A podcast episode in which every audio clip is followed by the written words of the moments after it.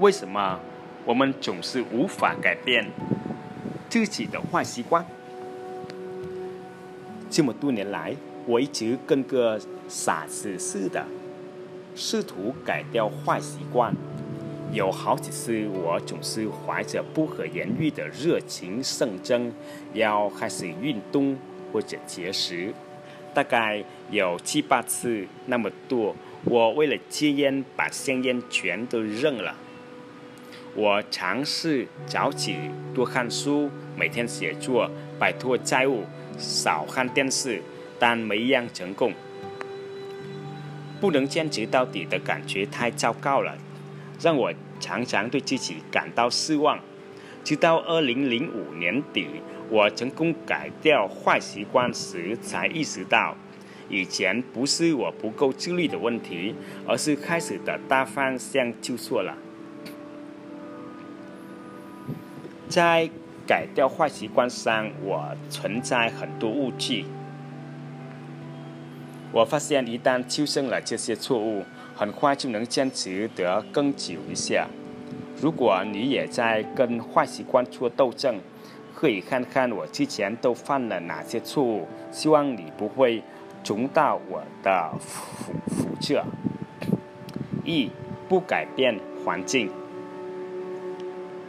改掉坏习惯使，我们长期希望于意志力，但实际情况。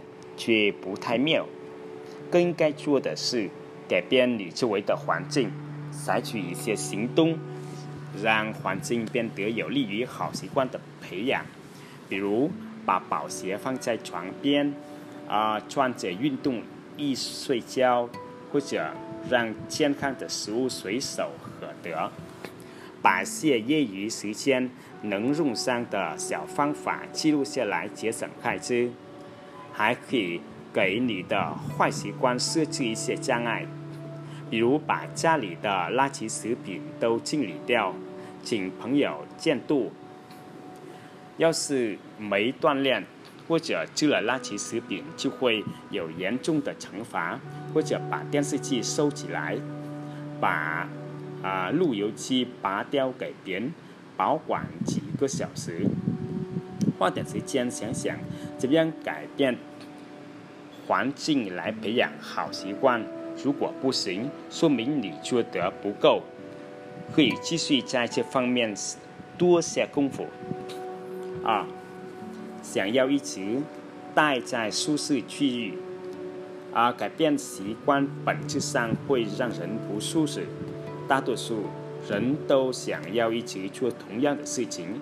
不想走出舒适呃宿舍区，这也是大部分人不愿意运动的原因，因为他们讨厌啊不不适感。如果你放放开自己，接纳不适，至少一次接纳那么一点，你就那么快放弃不喜欢跑步吗？那就一点点来，想着只要战胜一点点的不适。你会知道，这根本不难，而战胜它意味着在改掉坏习惯上，啊，拥有了一个强大的后院力量。三，不从小事做起。大多数人都很积极乐观，很想要一下子有大转变。为什么从小事做起？原因数数不胜数。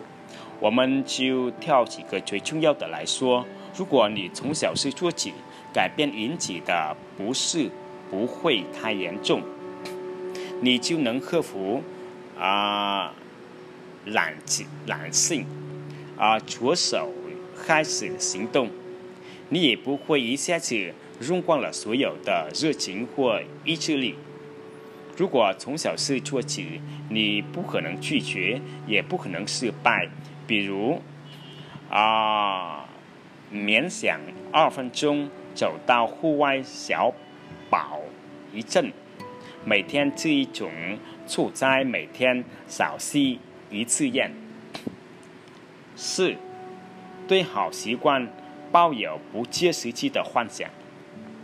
通常我们开始改变是因为我们在脑海里想象养成好习惯之后，生活会变得多美好。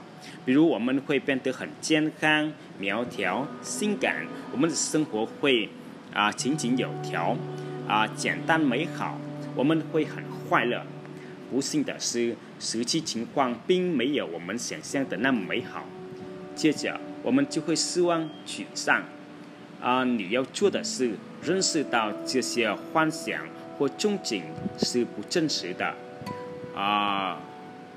不执着于此，保持好奇心，改变了会怎样？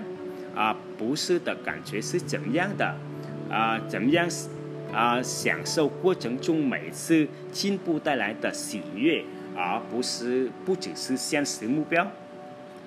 五，头脑发热，草率开始。我已经记不清。有过多少次，我只要一动了啊戒烟的念头，就立马把香烟扔进垃圾桶。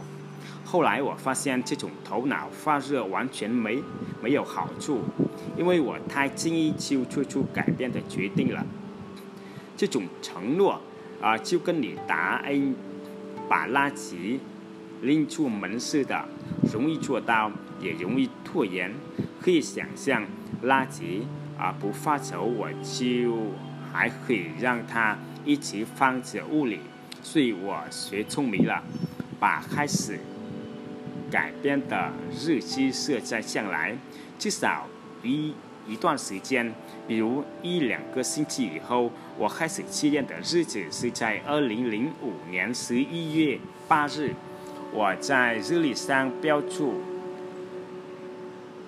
标注出这个重要的日子，写了一份计划书，假设了自己感到压力，啊呃压力时就啊周围有人吸烟时怎么应对，啊还建了承诺书，改变坏习惯变成一件重要的正经事，我就没那么容易放弃。六不承担责任，你不需要为此承担责任。改变你周围环境一个最好的方法就是承担责任，挑战自己，告诉你周围的人，如果失败了，你要承担什么后果？我曾经跟一个朋友说，啊，要是我没有坚持下去，他就往我脸上扔一个派。你也可以加一个群，每天打卡，大家互相监督，即使其他方法都失效了。承诺也能让你坚持下去。啊，要避免上述错误，其实不难，成功的概率也会变大。我就是这样改变了自己的生活，希望对你们也有有所帮助。谢谢。